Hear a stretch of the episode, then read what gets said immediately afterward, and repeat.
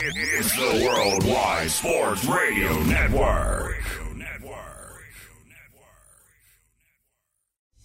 Great moments are born from great opportunity. And that's what you have here. That's what you've earned here tonight. Forget about the crowd. It's the size of the school. Their fancy uniforms. And remember what got you here. If you put your effort and concentration into playing to your potential, to be the best that you can be, I don't care what the scoreboard says at the end of the game, in my book, we're going to be winners. On this team, we tear ourselves and everyone else around us to pieces for that inch. We claw with our fingernails for that inch because we know when we add up all those inches, that, that- that's gonna make the f***ing difference between winning and losing. It's down to the wire with, with, with Errol Marks and Speedy Petey oh, oh, on the Worldwide Sports Radio Network. And we are back, ladies and gentlemen. This is Down to the Wire. We are live every single Monday and Tuesday from 6 p.m. to 8 p.m. New York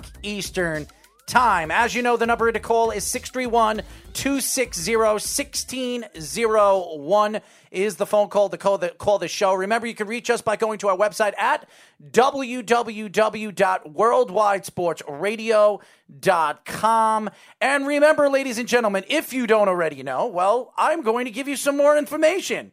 This is what you do if you want to get in touch with us and watch our shows live, listen to our shows live, uh, look at our stories, check out what we're doing all over the country. This is how you do it. You go on to your iOS if you have an Apple. You put in search WWSRN and download the app, or go to Android and put in Worldwide Sports Radio Network.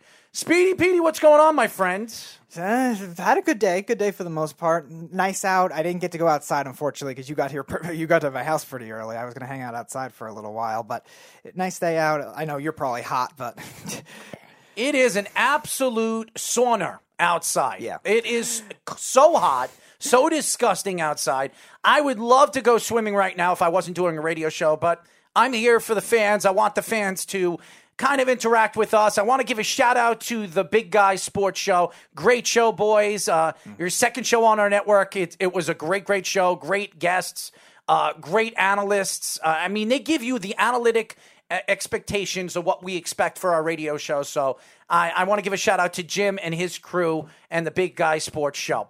Uh, but we have a great show lined up for you guys. At 6.30, we'll be talking to uh, Angels TV broadcaster Jose Mota. And, and after that, at 7.15, we'll be talking to Kansas City, Kansas State football defensive lineman recruit Braden Wood, who will be joining us as well. So it's going to be a fun show. So definitely stay tuned. Jeff, you are a pain in my rear end with the Yankees cheating, and you have fans. Yes, I have fans, Jeff. I don't know about you. You do have fans, but pain in the butt fans, and that's why they love you, Jeff, and that's why I love you. Even though you give me a headache every single time, not only when you call the show, but you interact us interact with us on social media. But Nevertheless, we have a great show lined up for you, and we're looking forward to uh, uh, Jose Mota, who's going to be joining us in very in, in about twenty minutes. But I want to get into this MLB situation, and it's funny because yesterday we were talking about how the players did, you know, disapproved, uh, didn't approve on the sixty game um, offer by the MLB, and my argument is is that that the MLB is not trying to push away the season. I think the MLB is trying to work in what the owners want to do and what the players want to do. The players want practically all their money in a 76 80 game season and the player and the owners want to give the players no more than 30% of whatever revenue is coming in throughout the rest of the season. Yeah, it seemed like for the most part they the salary dispute was the biggest thing and now it came out that it's probably going to be close to 30 to 40% some range like that for the what the players are going to get for the 60 games. And honestly, I'm surprised the players would have approved of that because it seems like they've been wanting just above average salaries the entire time and I'm surprised they were able to do that. It seemed like they want they didn't necessarily want to play more, but they want to get the good money with how many games they want to play in order to uh, accept the offer. So I'm surprised they went through with this. Well, again, I, I look at the players and I look at the MLB, and they're trying to negotiate a deal. I actually ta- talked to uh, Charlie Slowes today, the voice of the Washington Nationals, and I, I, asked him, "Is there going to be an MLB season?" And he absolutely believes there's there's going to be an MLB season. A matter of fact, he's heading to Washington in about a week and a half. So more than likely this is going to happen. The question is, what are the deal? What are the deals that are going to be put onto the table for not only for the players but the owners, where both sides are going to like the deal? Um, now, I know a lot of people say that the MLB were acting like a bunch of babies. And and some of the players, and we've heard all different players. We've heard Mike Trout. We've heard um, uh, Harper. We've heard Aaron Judge. We've heard all these different Mookie Betts. They all had their own thoughts of where the league is moving towards. You know, the CBA is the new CBA is going to be argued about in the next two years. And and I've been hearing, you know, Charlie actually told me that they're going to implement the DH uh, to the National League possibly with this deal. Uh, so that's what I've been hearing. So to me, when you look at the MLB and you look at the expectations of it coming back, you, you talk about the NBA, you talk about the NHL, they're coming back uh, sometime mid July, at the end of July. You and you talk about the NFL. Everything that we've heard with the NFL is they are coming back. OTAs will be starting sometime in July, and players will be reporting to the facilities. Yeah, it seems like what the MLB is going to do is they want to have a plan where they get everybody into spring training facilities July 1st around, and then their projected start date, if they do go through with this, uh, the 60 games, would be July 24th, from what I heard. I, I am reading um, David Schoenfield. Uh, he actually is an ESPN senior writer that wrote this. It appears that there is going to be a baseball season after all. One of the 60 games following a month of an ugly public negotiation uh, between the players and the owners over how to navigate through the money shortening season. In the words of the Reds pitcher Trevor Bauer, COVID 19 already presented a loss, loss, loss situation, and we somehow found a way to make it worse. Anyways, we can at least briefly turn our attention once again to the upcoming season and pretend we're back in, uh, back in the middle of March, talking about baseball and baseball players and the wonder and joy of the best sport on the planet.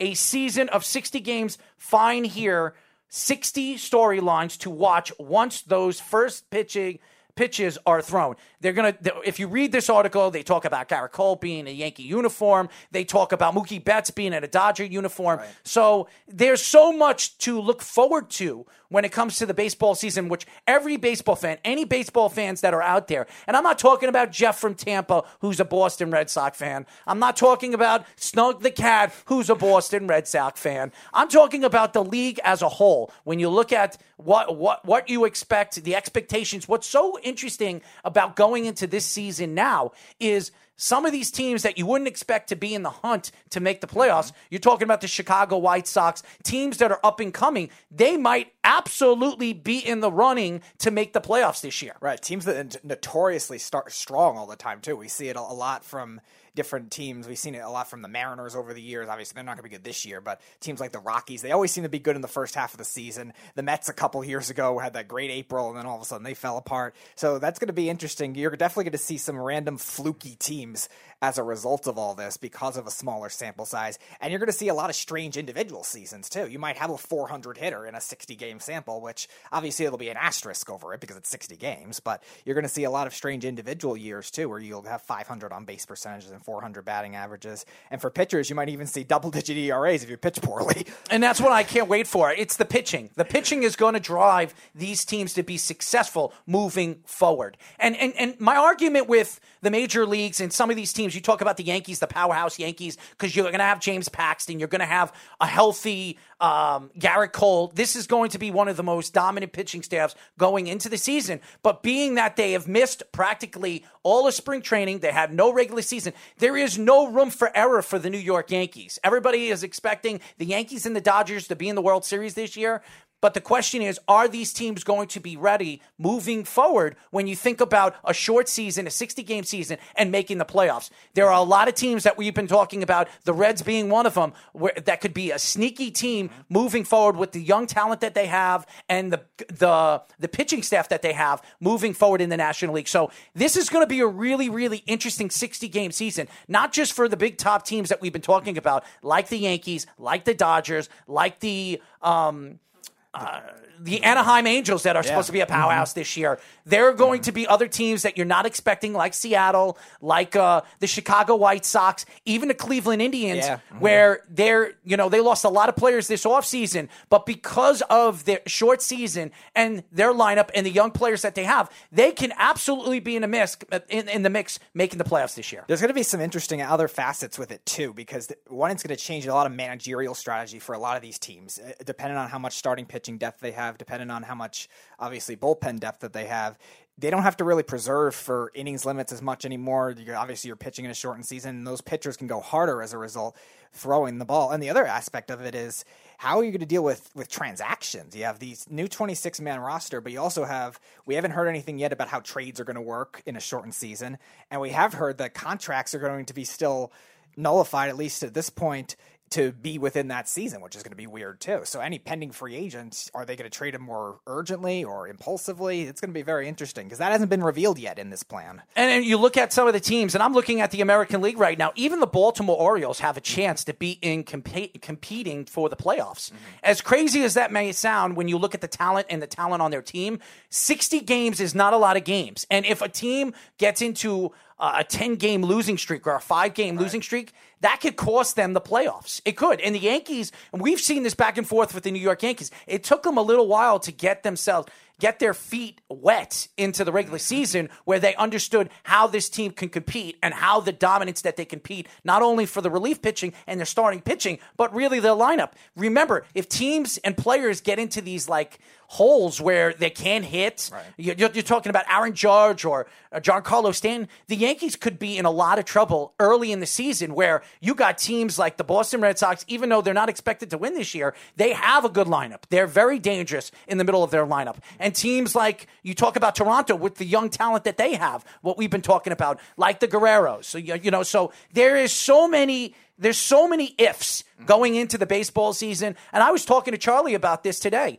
Uh, even with the Nationals winning the World Series and what they did last year, they're not. A, there's a very good chance that they might not. The, they might not make the playoffs this year. Remember, early in the season, 50 games into the season last year, they were not in the playoffs. They were fourth in their division. Yeah, so now you're talking about the Atlanta Braves, teams like the New York Mets with their pitching staff and with their lineup this year, with the power that they have in their lineup. They're going to be a lot of dangerous teams in a 60 game season. It's going to be very interesting, and it's going to be very interesting, like Aaron Boone and, and and some of these managers taking a chance early in the season winning these games because if they lose a significant amount of games, the Yankees are going to have to win at least 35 games, in my eyes, to win that division. Mm-hmm. So And I think you also see as well, you're going to see a lot of big streaks make a difference when it comes to this shortened season because we saw it last year too, especially in the National League. There was a lot of hype between certain teams getting on big streaks. We saw the Giants do it and then they stumbled. We saw the Mets do it, then they stumbled.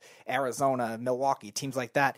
And th- those big streaks may be magnified even more. And you you brought up the Yankees and the Dodgers. Those teams notoriously start kind of average all the time, and then they get going later. So they might not have that kind of benefit of trying to just grow later in the season like they always do. The dangerous teams to look forward to watching, especially in an early season, the St. Louis uh, Cardinals, they're a very dangerous team. The Braves are going to be a very dangerous team. The Philadelphia Phillies, yes, the brand new Philadelphia Phillies, they're going to be very interesting. And the reason why is they got a new manager in Joe Girardi, who knows how to compete in the National League. He did it with the Marlins, and then he was with the Yankees all those years. Now you're going to get an opportunity to watch these teams and generate some of the offense that they're going to generate early in the season, not only with power, but hitting for average. So it's going to be really, really fun. Baseball is going to be even more fun than anybody thinks that it's going to it's going to be. So I'm very intrigued, especially with some of the young teams and the young talent that we've seen so far in the major leagues. And I t- I'm telling you right now, the Anaheim Angels are going to be a very dangerous team in the West this year. As good as the Oakland Athletics and the Seattle Mariners, and some people think that the Texas Rangers and obviously the Houston Astros are going to be this year, I think that's going to be a fun division to watch in a short season, being that it's 60 games. Our first guest is going to like that. He's from the Angels, so he'll love when you say that. Yeah, well, because I think he's going to be very intrigued on what the Angels are going to do. The middle of that lineup, they added some good offensive firepower this offseason. Pitching, I mean, this team is going to be as dangerous as any team in a 60 game season. And I'm Joe Maddon, too. And I'll tell you this right now, and I will say this over and over and over again, knowing that it's a short season, don't expect some of the power that of the power numbers that we saw last year early in the season with some of these great power hitters like the Guerreros, like the Panda Bear for the Mets. And even the Yankees with Judge being healthy now that his rib is 100% healthy, you're not going to see the power early in the season, especially with the spring training. There's only going to be two weeks of spring training. Right, and you're not going to also see a lot of the fluky years either that we saw last year. The guys like Eugenio Suarez all of a sudden almost hitting 50 home runs. You're not going to see those kinds of fluky years either, just because with baseball players a lot of time too, it takes a while for them to get going. And you say it all the time with the Yankees and why Stanton was struggling and in the beginning of 2018. Sometimes when the weather gets warmer, it gets better. Now they're going to be able to do it right away, but they're also going to have the spring training rust, so it'll be mm-hmm. very interesting. It's going to be really, really interesting, especially if you're a Mets and a Yankees fan, being that you're in New York. The Mets are going to be more intriguing to watch this year because the Yankees are expected to win. Right. Not the Mets. The Mets aren't expected to win. But what makes this short season benefit the Mets is because of the power that they landed into the lineup, and they're- now they're going to be 100% healthy in the middle of their lineup. They're going to be as scary as the New York Yankees in a short season, especially with their pitching staff. So I'm going to be very intrigued and very interested to see where both teams and where are these teams going to play. Now, we have not heard where uh, exactly the they're going to play in what state. Uh, they're not going to be playing in New York, that's for sure. As far as Citi Field and, and Yankee Stadium, everything that I've heard, they're going to pick at least three to four destination places, maybe even more than that in certain areas. They're not going to put it in Arizona anymore because Arizona is now an outbreak of COVID 19. So it's not going to be in Arizona and Florida too. Florida has become an outbreak of COVID 19 too. So they're not going to move it in those states like everybody thought they were going to going to. And here's the thing: the NBA, who everybody was talking about them moving uh, the NBA season in Orlando, I don't know if the the NBA is going to do that now with everything that's going on with COVID 19 and the outbreak of COVID nineteen in those states. So I am very interested to see where they're going to drive these games, where they're going to put these games, and how how are they going to uh, make the divisions? Are they going to stick with the divisions the way they are, or are they going to move it into a cactus league or a grapefruit league? I don't know or how the- they're going to do or it. Or the merging of what we saw in one of the proposals about a month ago with the combining of the two easts, combining of the two centrals essentially, and try to make it a centralized thing. And if they do end up having more of the COVID outbreaks in the south, like we're seeing now more, it might end up having to be kind of a centralized location. You could see maybe the Cardinals as uh, being a base of St. Louis for the central teams. You could see something like San Francisco for the for the west teams, or and then for the east, probably something in the middle too, like in Ohio or something like that. As CJ was saying, what about moving the MLB to Omaha? And that's an interesting question. Uh, I, if if the state is not COVID nineteen. Uh, and there's no outbreak of COVID nineteen. That might be a good idea. The question is with with the MLB is strategically when you look at Rob Manfred and you can't trust Rob Manfred is going to make the right decisions because he's made a, a- exactly what we've been saying the last couple of weeks. He's made all the wrong decisions so far with the MLB, uh, with with everything that's going on with the cheating scandals with the Boston Red Sox, the Houston Astros, and even with the New York Yankees. So. I I am very intrigued to see how Rob Manfred is going to manage, manage this and where they're going to put these games and how are they're going to design moving forward where the league is going to head. So I, I to me my argument isn't that I'm not happy that baseball's coming back. I'm very excited that baseball's coming back. The question is where and how are they going to move forward uh, with the season. So that is going to be the question. And that's why we're going to get Jose Mota on the show in, in just a few minutes. And I'm going to ask him his opinion because I'm sure he has some more information that we don't have because he is an analyst. He is the broadcaster, TV, and radio guy for the uh, Angels. So I'd like to know what he thinks and his thoughts to the MLB coming back in a 60 game season. As you guys know, this is down to the wire. Remember, you can call us at 631 260 1601. Another shout out to the Big Guy Sports Show. Great show, boys. Uh, looking forward to your your show tomorrow at 5 o'clock. Uh, when we come back, we're going to have, we will be talking to Angels TV broadcaster Jose Mota here on Down to the Wire. You're, you're, you're listening to the Worldwide Sports Radio Network. You're, you're, you're listening to Down to the Wire on the Worldwide Sports Radio Network. 631 260 1601 is the number. Remember, you can reach us at that number. Remember, you can also follow us by going to our website at www.worldwidesportsradio.com. This is down to the we are live from 6 p.m. to 8 p.m. New York Eastern Time. I've been waiting to talk to this particular guy. We I heard a couple of weeks ago that we were going to get him on the show, and I was very very much looking forward to talking to him. We are now talking to the Angels TV broadcaster Jose Mota. What what's going on, Jose? Everything is well, man. Uh, even better. So good timing by you and uh, having uh, this interview fall exactly on a day with uh, which we're actually saying there's going to be baseball here very soon. And I'm sure you're excited about that. Why don't you tell us a little bit about uh, the, what you've been doing with this whole pandemic? How are you and your family doing? Thankfully, uh, you know we uh, we've been quite fortunate uh, health wise. Um, I do feel and obviously think about and pray about all those who have uh, suffered loss have suffered, um, you know, debilitating health uh, and family members, and uh, for sure, you know, those are always in our thoughts. But quite thankful that you know the family and I are healthy, and um, our friends, you know, a couple of them have uh, contracted the the virus, and um, fortunately have come through. Uh, but we've been, you know, staying put, enjoying my grandson. He's 18 months. Uh, doing uh, a few more things here uh, via social media, involved with uh, you know, a Twitter chat that I've been doing on, on Thursdays. Uh, I've been doing a Japanese American, uh, English Japanese. Really? Uh, Twitter chat every other week with um, a fabulous talent we have here uh, named Saya Nomura. You might want to follow her. Her, her father was a legend, her grandfather was a legend uh, Japanese catcher, like the Japanese Yogi Berra, mm-hmm. Tsuya Nomura. So Saya Nomura, she's an up, up and coming star in the Japanese American uh, broadcast and baseball. Very knowledgeable.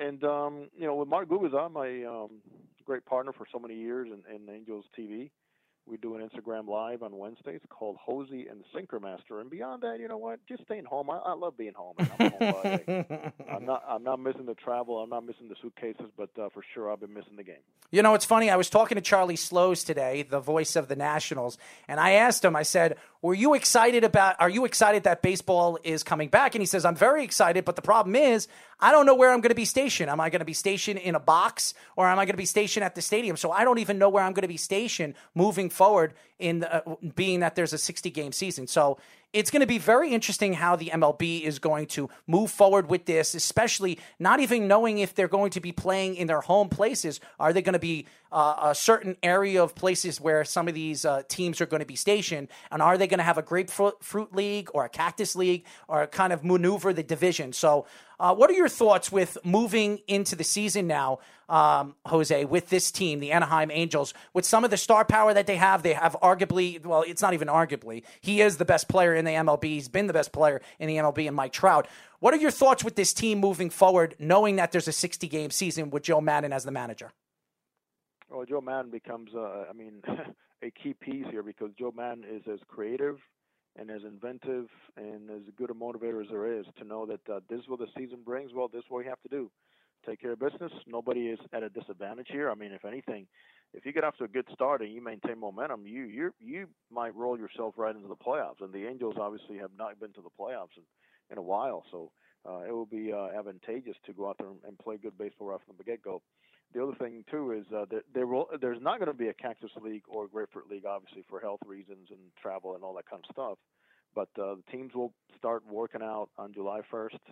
They will train in their home cities. The only team that cannot train in their home city is Toronto, the Blue Jays, because of the restrictions on travel to mm-hmm. Canada. But overall, you know, guys are going to be happy that uh, they're going to be staying home, be home with their families every single night, uh, one of the toughest thing really is going to be to get you know amped up in three weeks to get to uh, playing uh, shape and, and playing level and mentality. But uh, that's just the challenge that is out there for everybody. And uh, the other good thing about this too is that the rosters will start probably around 30, and then be minimized as the season progresses. So it's going to give a lot of guys opportunities to make the team, make an impression. Uh, you can bulk up your pitching staffs. And for the Angels, you know, now the uh, the uh, Los Angeles Angels, uh, if people hear you say Anaheim, some people get very um, upset. So I'm not going to use Anaheim. Make sure you lose. When you say Angels, that's what we do. You say the Angels. But uh, you know what? For many people, it's hard to lose the um, you know that uh, that instinct. It's Mm-hmm. you know it's that reaction. That Anaheim Angels. You know that's that's how they won back in 2002. Mhm. Uh, But I look forward to it. I look forward to what this new challenge brings. I mean, there's going to be a taxi squad, probably 50 or 60 players that are going to be ready because uh, obviously there's not going to be a minor league season. So it's going to be providing a lot of chances for a lot of guys. But you got to be ready. You got to be ready to execute. You got to play the game, and know that um, to me one of the key pieces here becomes your middle relief. Those guys that are going to be able to hold you for three, two, three innings. You know, eh, right after starters come out. Starters, I'm not going to be out at 110 pitches. So you got to understand that the middle relief becomes important like never before in the game of baseball to have guys and candidates and piggyback on guys. You know, piggyback on starters if you need to, according to who you play. So things are going to be different in, in so many respects. Uh, the DH rule, obviously, for this season will be implemented uh, on both sides, but um, uh, the the travel is going to be you know restricted only to within your division, and then your division rivals in the in the other league. That's the way it's going to be done. So there's going to be very little travel outside of your area, your region. So um, it's going to be fun for us, at least. You know, and, and maybe Charlie was not informed from his team yet, but at least we know that the plan for the Angels is to broadcast the games from the stadium, Mhm. to do our pre and pre pre and post game shows from the stadium, and uh, as of right now, um, and uh, the radio broadcast also from the stadium. That's as of right now. I mean, things could change, but at least in that case, you know, watching games and doing the games on the road from uh, an empty stadium and a booth, it's not going to be a problem. You, you got to go out there and just take care of doing your job. And that's something that I did for five years, actually. That's how I started my TV career, broadcasting Major League Baseball, watching games and, and calling them off the uh, of, of the monitors for five years at Fox. And and those are national games, big games, a World Series. I did Cotton Bowl. I did a uh, Super Bowl. I did, you know, Sammy and McGwire '98 World Series. You name it. So it's going to be a change, challenge, but you know, we're just happy for the people of this country that have gone through so much, and people around the world. You know, with so many international stars that are going to see their heroes back in uniform playing baseball. Hopefully, too, and I say hopefully. Um, there's not going to be a setback with the coronavirus because if you think about what happened here the last week or so between the Phillies, the Giants, uh, the Jays, and these positives that came out. And if baseball had started two weeks ago, the season would have been halted right now. Right. So let's hope that once they get going, all these protocols are taken care of, and, and the players that want to be tested out daily, I think it's going to be a good thing. I'm, I'm very happy. You talked about Joe Maddon and the creativity of it, and now we have a shortened season, potentially probably 60 games. Do you think though that kind of style managerially, whether it's him or whether it's other managers, younger managers across the league, will be more in play because of the 60 games or less? They're going to have to use whatever the personnel dictates, but the because of the uh, of how quick this is going to happen. If you think about, you know, pitchers start in spring training um, with three innings or so, right? Two innings, 30 pitches. Then they go to three innings, 45 pitches. Then they go to 60. Then they go to 75, and so forth. By the time they leave, at least they've hit 90 or 100 pitches. The Angels' plan for this season was for guys to leave spring training at around 105, 110 pitches going into the season. So that's going to be different. We don't know how much you're going to be able to implement a routine playing against your own guys because there's not going to be, you know, a Cactus League or a Grapefruit League. You're going to be playing inter squad games, and sometimes it's hard to get amped up for those games and and get the fluids going and, get everything going, the adrenaline, you know, the competitiveness. But they're going to have to find a way. But you know, in that respect, um, the managing style for Joe is ideal because he knows what he has. He's got guys that, that get on base. David Fletcher, the Tommy La Stellas, uh, Andrelton Simmons. They have the clutch guys. They have the veteran guys in Albert Pujols. They have the best player in the game.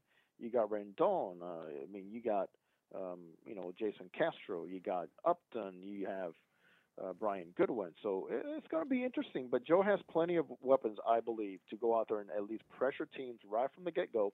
Run the bases hard. Take the extra base. Don't be afraid to go first or third.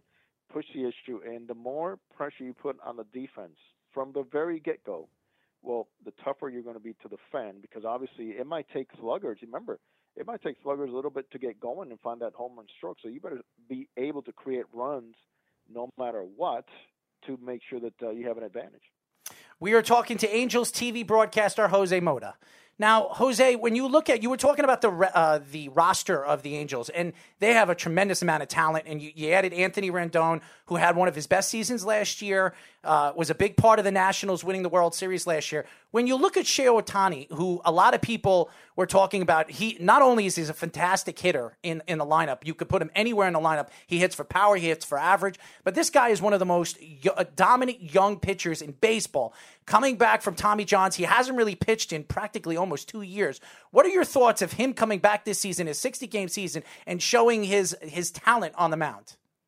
Oh, it's going to be amazing. I mean, if anything, Shohei Ohtani could be the guy that's ahead of everybody right now because he has been on his throwing program. He has been throwing against hitters, and he's a monster, man. He's a beast. You just watching videos of him working out, um, throwing to live hitters, and pumping some fastballs in there is pretty pretty impressive. And Shohei, what he brings, I mean, it's something that we have never seen in Major League Baseball. Uh, you know, than you know back in the days of Babe Ruth, obviously when we didn't see it, but uh, to see it every day and to see the talent on the field, to see how young he is, uh, his interactions and, and adaptation to the culture, and uh, how he's beloved by the fans, his teammates, and uh, just a quiet, unassuming guy who's a mega rock star in Japan, who comes here and fits in well with everybody and just puts on a display every time he's on the mound. And when he's at home plate, it's one of those times where you don't want to go in and get anything at concessions because uh, he might put on a show or do something you've never seen before. And plus, Shohei can run. Shohei is one of the fastest guys on the team. In fact, in Major League Baseball, and Shohei creates a lot of havoc when he's in the bases, and he wants to be active in the bases, which I love. The difference is going to be, you know, compared to last year, that he's not going to be able to be on the field as a hitter every single day. But uh, again, another challenge for Joe Maddon. We'll see what happens, and because you don't have the luxury of shutting him down for three days. That perhaps uh, Shohei might be hitting uh, on days when he's also pitching. So that's going to be so uh, a lot of fun to to follow and to see how creative you can be, knowing that the, you cannot push it too hard, knowing that obviously with a short season, the playoffs are right around the corner. You don't you don't want to be losing guys and sacrifice guys because of the early going and not have them available later on. Can you see the trend of Shohei Ohtani like players, guys that could are just very good athletes that could hit and pitch? Can you see that being a new trend in baseball? Uh, maybe not next year or this year or the following year, but maybe like five years from now, if Ohtani does become successful. Well, Shohei has shown that he's successful. He's he's done it. You know, um, it's not easy to do. I mean, he's got to have obviously the athletic ability, the skills, the tools, the mindset, and the discipline to um, also know how to kind of balance things out. You know, from time of the cage, from throwing the bullpens, from what he watches on video to get ready for a game against a pitcher or a game against hitter. So all that you know goes into consideration and how special this guy is and the mentality that he does possess. But uh, in becoming a trend, you got to be good. I mean, you can't just do it just to do it. You cannot just make guys do it. Everybody wants to, you know, if you ask an infielder, they might say, hey, "I want to pitch," and but it, everybody thinks they can pitch. You know, and it's like pitcher. It's like a pitcher. A pitcher, he's like, oh, I could hit it. I mean, it's not easy to do. If it was easy to do, more guys would have done it. Eh, not just two years ago, but many, many years ago, and throughout the history of the game. So because it's not easy to do, I don't think it's going to become a trend. More teams will try it for sure because of Shohei, and teams are trying it, even drafting kids and saying, "Oh, this guy projects as a two-way player." But you know what? It gets to a point with, with so many games so many demands on your body, on your mind, on the travel and the minor leagues and the buses and and the learning. You know, there's there's there's a a curve that needs to happen also in learning. Which position are you going to be more advanced in? And at some point, when it comes down to your talent, which side is more developed? And major league teams have to be forced to decide. Well, this guy's going to help us more as a pitcher, so we need a pitcher now, and then that's how decisions are made. We are talking to Angels TV broadcaster Jose Mota. Now, Jose, I, I, I am a big Albert Pujols fan. Uh, when he when he played for the Cardinals, and last season, everybody keeps saying he's breaking down, but last season he had a sensational season. I know he didn't bat for average; he was batting 244, but he had 23 home runs, he had 93 RBIs, and he was the best player in baseball, really in the early 2000 era. Now you're talking about Mike Trout and and the growth of Mike Trout of what he has been the last seven or eight years. Uh, as a player and really has taken over baseball. And this guy could be one of the greatest baseball players by the time he's done and retiring. When you look at Albert Pujols and his leadership, do you see his leadership on the field as much as you've seen Mike Trout develop as a player? Oh, they're connected. I mean, Albert Albert has become a different player um, because of Trout, and Trout is the first one to tell you he's thankful to have guys like Albert Pujols, and uh, you know, obviously, he had Torii Hunter here before, but Albert's been the one in his ear since day one, and Albert's been a guy that uh, uh, lived it. Albert, I mean, if you put Albert's first ten years in the big leagues, I don't see anybody in the history of the game matching those numbers. Nobody, no Trout, no Manny Ramirez, no Miguel Cabrera. Nobody's ever had ten years like Albert Pujols did. And I think people forget that, and we should not forget that. I mean, that's history, man. We're talking about a walking Hall of Famer, still producing, as you mentioned. Uh, many people critique Albert for uh, his legs and lack of speed or not walking. Albert's a productive player, man, and he, this guy wants to win with the best. And one one thing about Albert too is he's done it before. He's hungry. Uh, I think one of the best things now is that we have Tony La Russa here with the organization. That's that's a huge asset. Tony's done it before with Albert. Um, Albert is inspired and wants to learn. He wants to win so badly for owner Arte Moreno, who has put so many resources, uh, you know, and effort into into building a winner. And uh, for a guy like Pujols, for those that say that you know RBIs don't matter, the, you know, it's just a product where you hit. Well, I totally am against that. I just don't believe that because not everybody that you put in number four spot is going to drive in 100 runs or 120 runs. You got to know how to drive in runs if it was that easy to drive in runs, then why aren't there more people in the 2,000 RBI club?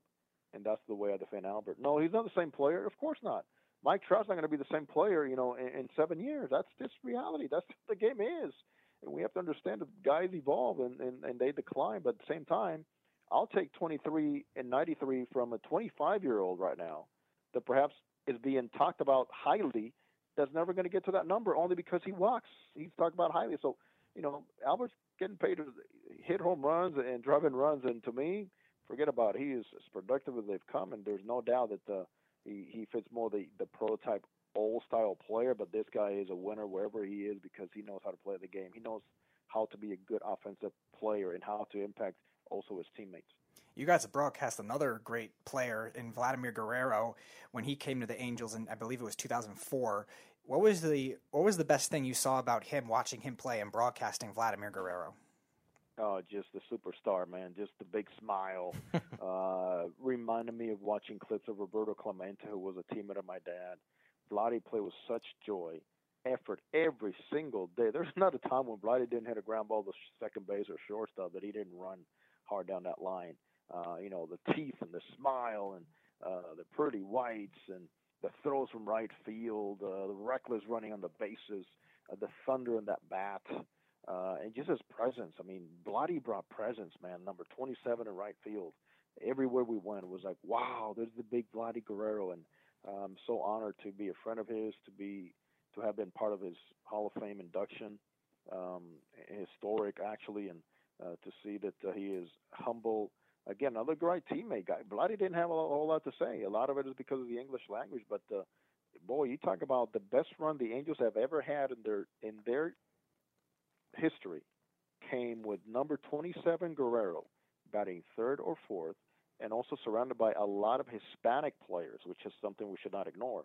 You know, for this organization, their best run ever in history was with Frankie Rodriguez closing games, you have Escobar, you have Bartolo, you got Izturis, you got Aybar, you got Guerrero. Those are prime players, man, and you can see the importance of as we're facing all this stuff about race and all that. The importance Latinos and blacks have played in the history of this organization throughout baseball. As you guys know, we are talking to Angels TV broadcaster, great Jose Mota. Now, Jose, I was talking in the beginning of my monologue, in the beginning of the show, I was talking about the American League West and the reason why I'm looking at the American League West, because it's a 60 game season, you're talking about the Houston Astros, the Oakland A's, the Texas Rangers, the LA Angels, and the Seattle Mariners. All five teams could be on the loom of possibly making the playoffs, being that there's a 16 game season. I think the Angels, with the talent that they have, with Rendon, with the middle of this lineup, is going to be as dangerous as any middle lineup in baseball, with Ohtani there and uh, Pujols, and uh, uh of course, the great Mike Trout. What are your thoughts about going into the season, a 60 game season, knowing that it's only 60 games and the Angels, with the talent that they added this offseason, and Joe Maddon, they have an opportunity to be a World Series champion this year? Well, they need to go out there and uh, establish the way they're going to play immediately, just like we saw in spring training. Uh, there's a nice mix of the veteran players, as they mentioned. I mean, Anthony Rendon is such an addition to this club. It's I can't even describe to you how important that is to have a Gold Glove caliber third baseman, a leader, somebody that's won rings now. Uh, he's driven and runs. He is for average. He gets on base. He sets the table. I mean, Mike Trout's going to have somebody, you know, hitting behind him that he's never had before in a consistent basis, and somebody like Rendon. But there's no doubt the way you, you present it is they're going to score runs. They're going to be have the ability to score some runs. Now is a matter of holding down the opponent and holding down, you know, the other lineups and being able to hold leads and being able to get ahead of teams early and have your pitching withhold. So, I mean, the Andrew Heaney's, the, the Matt Andriese, the um, you know, Patrick Sandoval, Griffin Canning, obviously. Um, you have, you know, the addition of Teheran and Bundy. Those guys play huge, huge, huge role. Felix Pena, uh, Dillon Peters. Mm-hmm. These are huge things that need to happen for the Indians to, uh, you know, get it all together. But overall, offense will be there. Base running will be there. Now it's a matter of pitching, which is obviously the number one thing for everybody. Now, in terms of the division, you still got to go through a tough team like the Astros, regardless of what's happening with them in the past and breaking the rules and cheating. Uh, they're a good ball club, and, and the Oakland A's. I mean, the Oakland A's are is a team that nobody talks about. I mean, they have one of the best players in the American League, Marcus Semien. Nobody talks about this kid, finalist for the AL MVP, and a guy that knows how to play the game. He's become a much better defensive player, reliable with the glove and the arm. He's worked his tail off. He got power. He plays in Oakland, underappreciated, and you know Piscotty and and, Olson. I mean, uh, Matt Chapman. These, are super good players, man. Khris Davis, uh, Ramon Laureano, and, and you know the Houston Astros. Obviously, um, without Cole, obviously are going to be a different team, but they're going to be benefiting from the fact that Verlander was not going to be ready to start the season. Had it started back in in late March, and now he's going to be ready. And when you've won, you have talent, you know, with Correa and Altuve and and and Reddick and those guys. Uh, there's no doubt you know that you're the team to beat. I think the Astros need to go in with the same mentality that they're the team to beat. Bregman, one of the best players in the game, um, and taking nobody for granted. The the, the Texas Rangers are going to be inspired by the new ball club, young ball club. Chris Woodward does a fantastic job as a manager. Joey Gallo, who couldn't play a whole lot last year, is more than ready. Uh, and they know that they have some young players that uh, they need to go out there and, and have step up. Willie Calhoun plays a big role for them. He's going to be playing every day, uh, and, and it's going to be fun to watch. So, a new ballpark, you know, new new um, surroundings. Um, you know, Corey Kluber, that rotation is going to be fun to watch too. Mm-hmm. And, and for the Seattle Mariners, again, the short season might present the opportunity that they need to say, hey guys, you know what, for 60, let's go out there and just put it all together put it all together and get it done. So it's going to be hard to you know pin down a favorite, but for sure you got to go out there and look at talent, look at history, and know that uh, the Angels are in a good spot to go out there and, and make a run and be one of these five teams uh, in their league. You managed or uh, managing before Maddon coming in was uh, was Mike Scioscia. He was there for a long time. He was there for quite a while in terms of that run that you were talking about with those great teams uh, with Vladimir Guerrero. What do you think some of the things that made Mike Scioscia is such a good manager and is so long in different phases of the game? Mike, number one, understood the game. He could teach the game. And Mike cared. Mike cared about his players. Mike cared about them as people. Uh, Mike created an environment where he wanted players to know that he's going to put them in the best position to succeed. Mike Scioscia managed a clubhouse. Mike Scioscia managed the game to the details. Mike Scioscia pre-managed the game to the details, so he was not surprised by anything. Uh, that's why you've seen the product of uh, Ron um, you know, a guy like Dino Ebel, who's to me on the verge of becoming a big league manager. But Roenicke is going to manage uh, the Red Sox, former manager for the Milwaukee Brewers. Uh, you see Joe Maddon, obviously, went up to Tampa Bay, won a World Series with nobody else but the Chicago Cubs.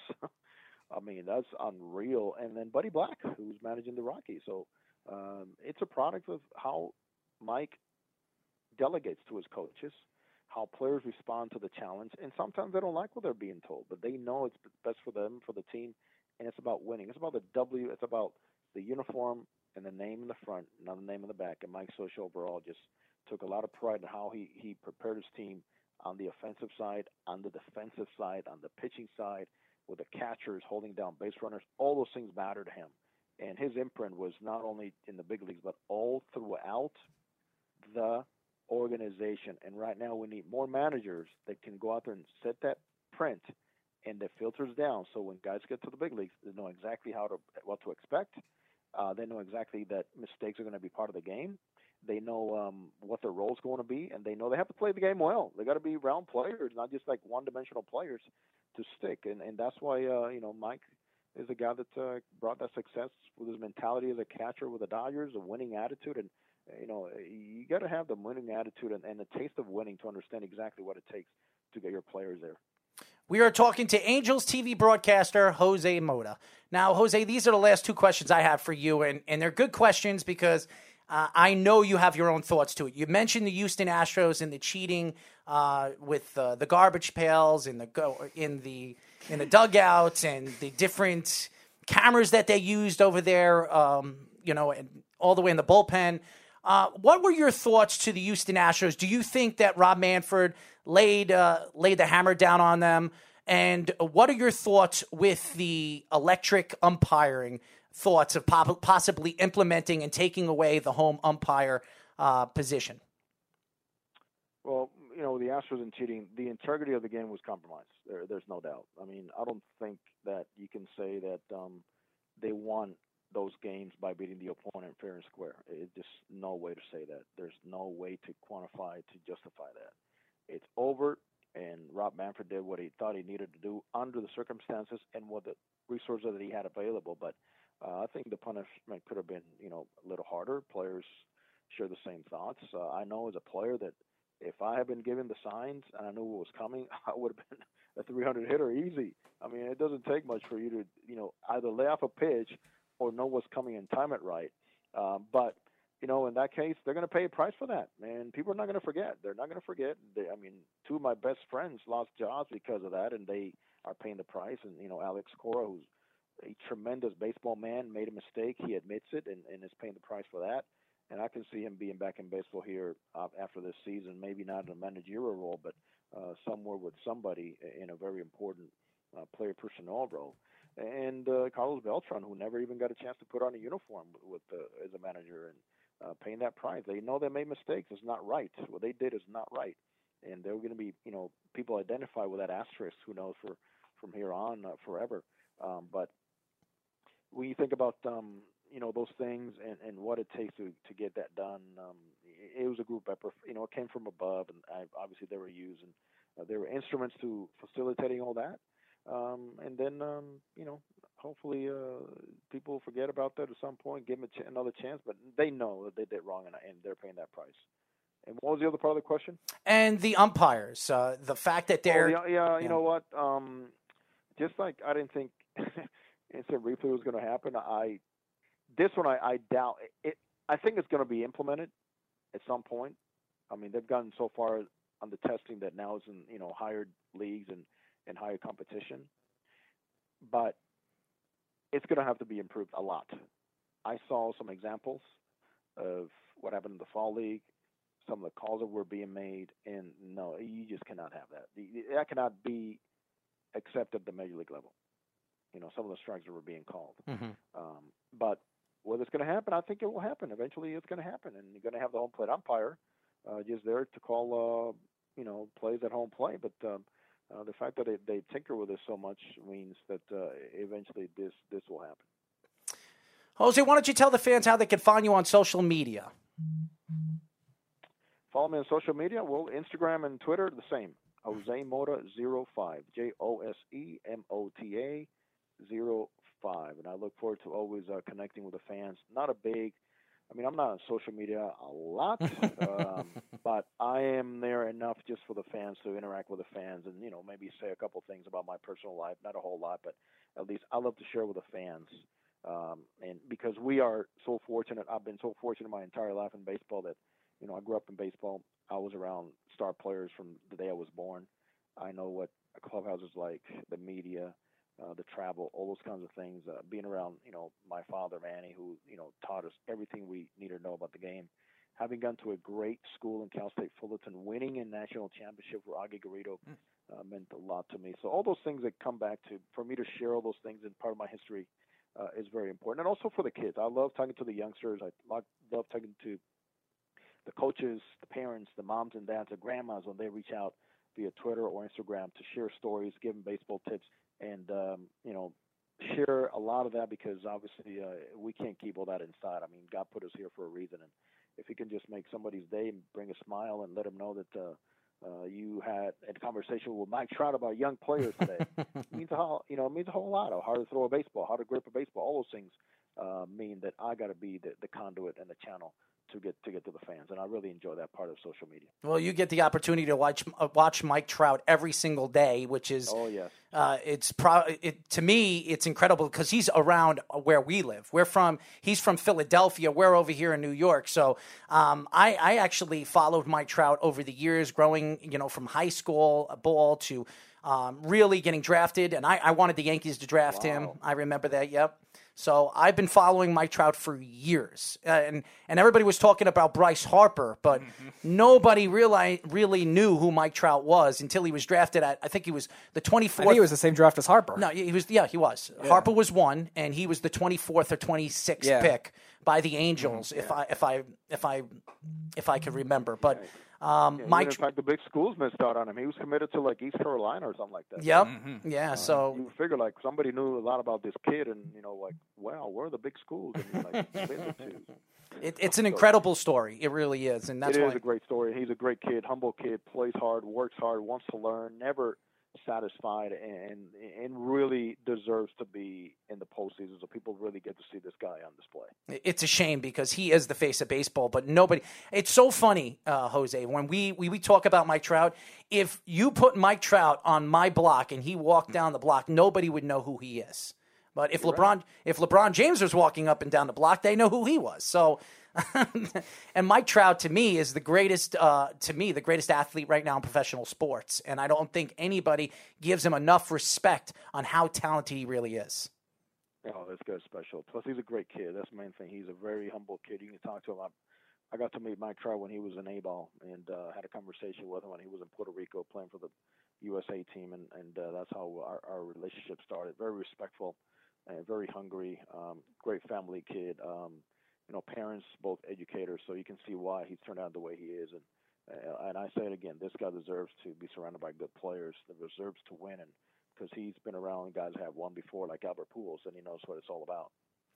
Jose, thank you for joining us. When the season does begin, we'd love to get you back on to talk a little Angels baseball and some MLB baseball. You got it. My pleasure, guys. Keep doing a good job, and I look forward to connecting with you again. Thank Bye. you, Jose. Jose Mota, uh, and he is the voice of the, well, I almost said Anaheim Angels again, the Los Angeles Angels. Uh, great interview. Yes. Gave us some good insight of not only uh, the MLB but Angels baseball, and and and they have a great opportunity this mm-hmm. year, adding the players and the pieces that they added this year to be a fantastic sixty game season team. So uh, I'm looking forward to the season. I'm very excited. So definitely looking forward to that. When we come back, ladies and gentlemen, we'll get more into what, what was the topic that you really wanted to get the into? dysfunctional franchises. Can we finally get the list out? All right, we'll go to a quick break. We'll we'll talk about dysfunctional fan- franchises in in all of professional sports, and then at 7:15 we'll be talking to Kansas State football defensive lineman recruit Braden Wood here on Down to the Wire. It's the Worldwide Sports Radio Network. You're, you're, you're listening to Down to the Wire on the Worldwide Sports Radio Network.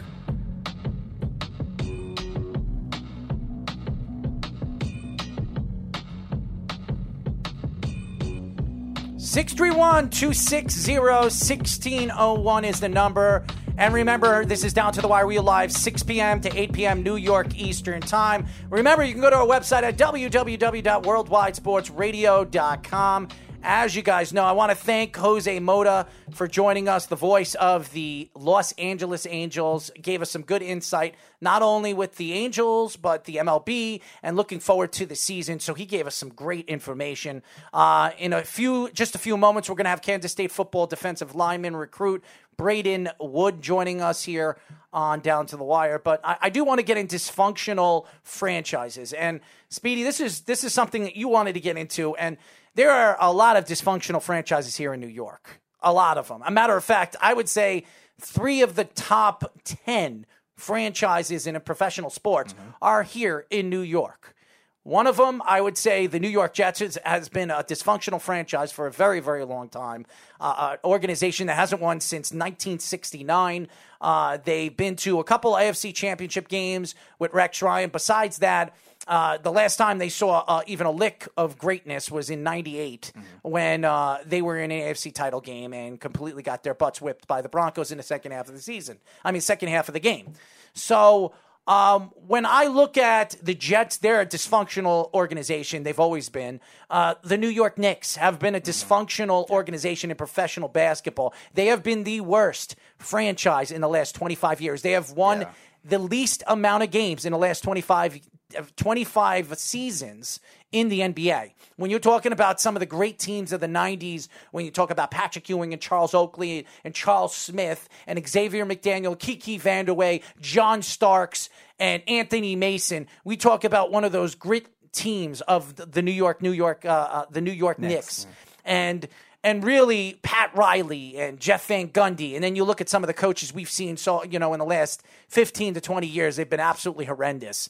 So uh, you talk about the New York Knicks franchise, another franchise that have been a, probably the most dysfunctional franchise in New York is the New York Mets because of the Wilpons. The Wilpons have been one of the worst owners in professional sports. You talk about Jeff, who has been all over the place uh, in his decision making and who's taking over the team. You sold the team to Cohen, and he decide that Cohen doesn't own 80% of the team until five years down the road. It makes absolutely no sense. They want control. They're a control freaking organization. So uh, those three organizations right now in New York have been three of the worst professional organization team, you know, organizations in professional sports in the last 15 to 20 years. Yeah, the Knicks especially I think just because the in a free agency driven world, every player wants to go to big cities seemingly. The fact that they haven't been able to do as much as they could do in free agency in a, a player run league essentially now. You have to look at it and say what what is going on here and then they can't develop players just they can't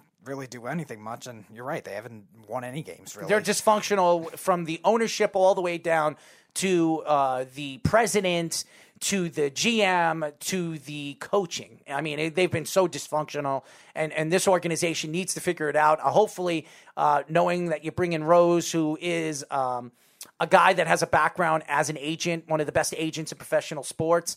Uh, bringing him in, maybe bringing in Tom Thibodeau and, and maybe a good coaching staff could really develop some of the young players. But when you talk about dysfunction, the New York Knicks, the New York Mets, and the New York Jets have been dysfunctional, including the, the New York Giants the last eight or nine years. The last five years, I would say the Giants are definitely eight or nine years. You would, you would say even more yes, than that. I was yes. going to say since they fired Coughlin, I, and or that whole bad debacle of whatever happened with Coughlin, whether he resigned or not. I think that's really the, the window you're looking at. So if we're judging dysfunctional franchises the last five years, yeah, I would I would put the Giants in there. I don't know about top five in all of sports, but definitely in the NFL for sure. New York sports has been a dysfunction, really. Besides the New York Yankees, it's been so dysfunctional in so many ways to one. So I would put the the Mets, the Jets, and the Knicks in the top 10 of dysfunctional franchises in professional sports. Now, who would you put in if you're including every other team, too? Because the Knicks were my number three overall, and definitely I think the most dysfunctional in basketball.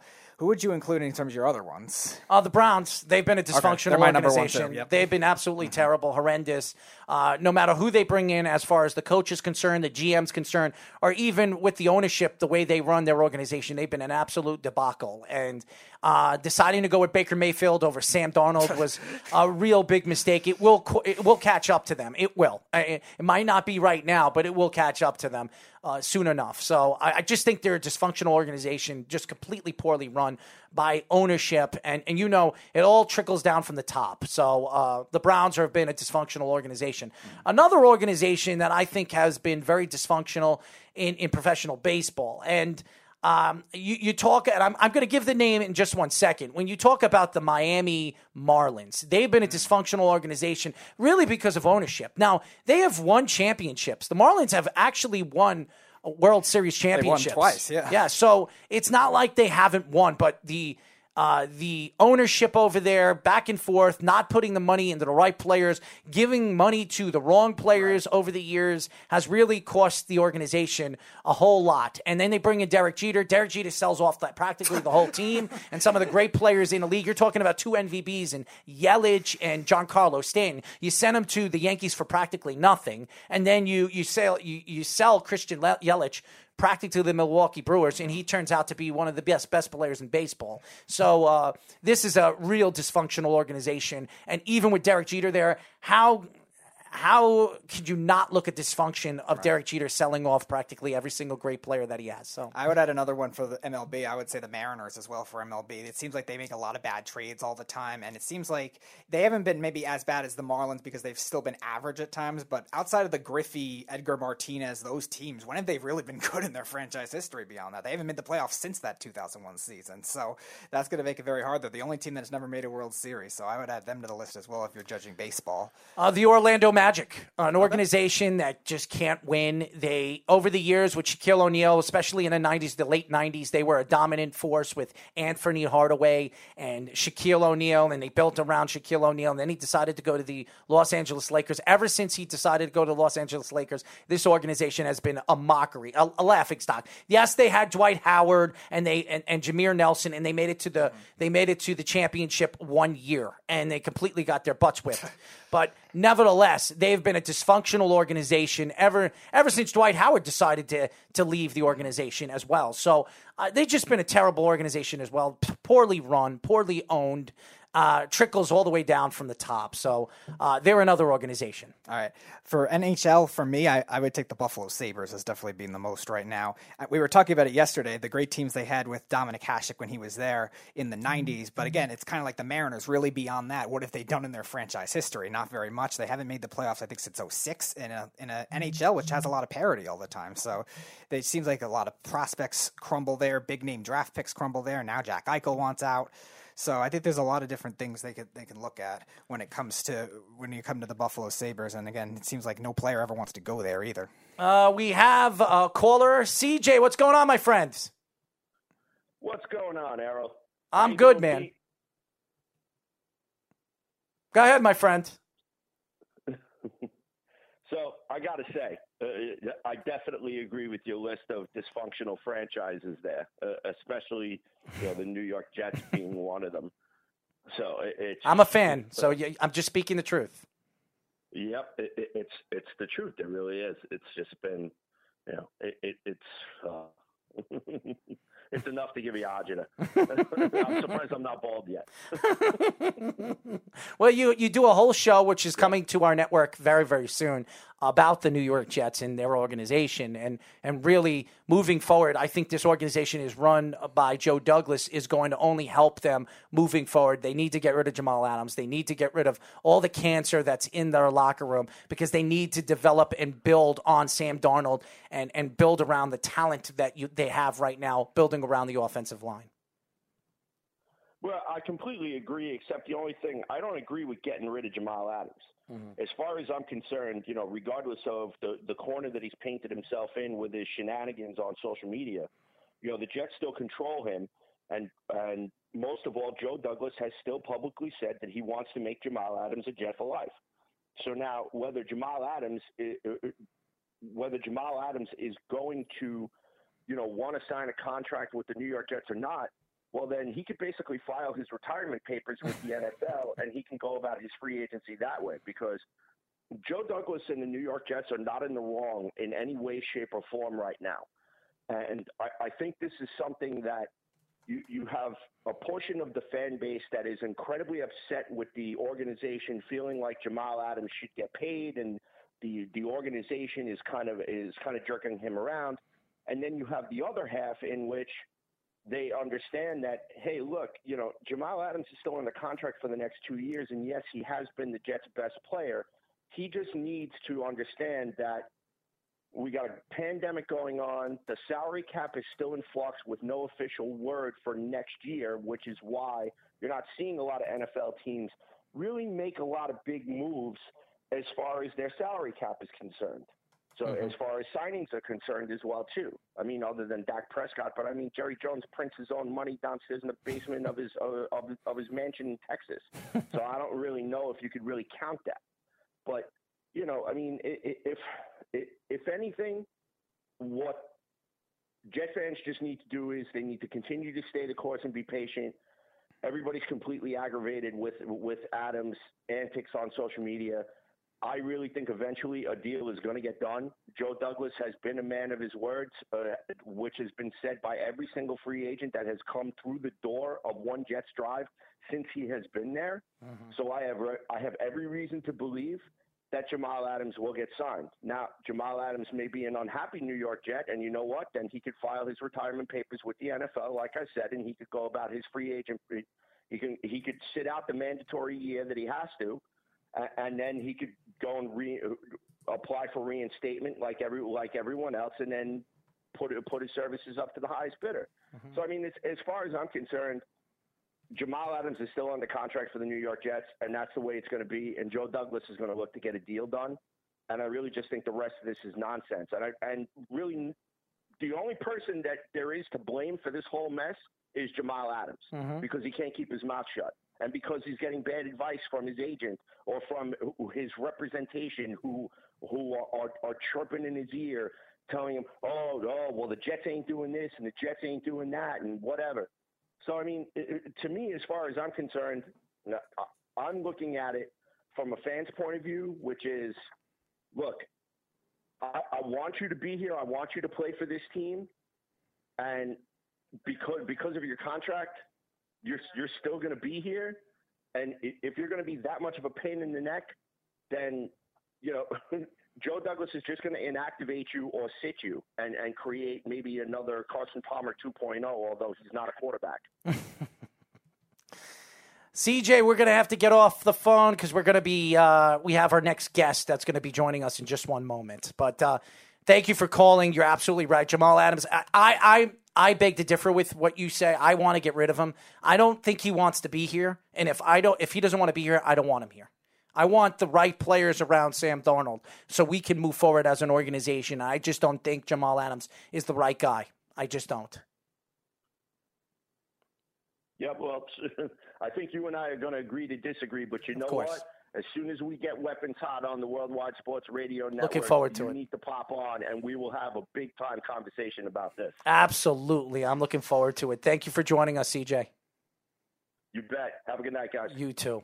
CJ DeSimone, who's going to be joining his his show is going to be joining our network very very soon. Uh, Weapons Hot, uh, so it's going to be really really fun. When we come back, we will get more into this. Carl, you're absolutely right. The Edmonton Oilers and the Raiders are very dysfunctional organizations. We'll get more into this after we talk to Kansas State football defensive line recruit Braden Wood here on Down to the Wire.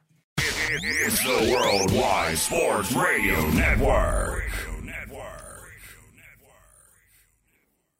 You're, you're, you're listening to Down to the Wire on the Worldwide Sports Radio Network.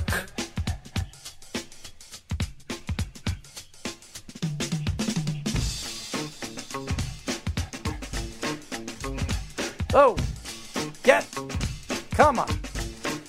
631 260 1601. This is Down to the Wire. We are live every single Monday and Tuesday from 6 p.m. to 8 p.m. New York Eastern Time, as you guys know.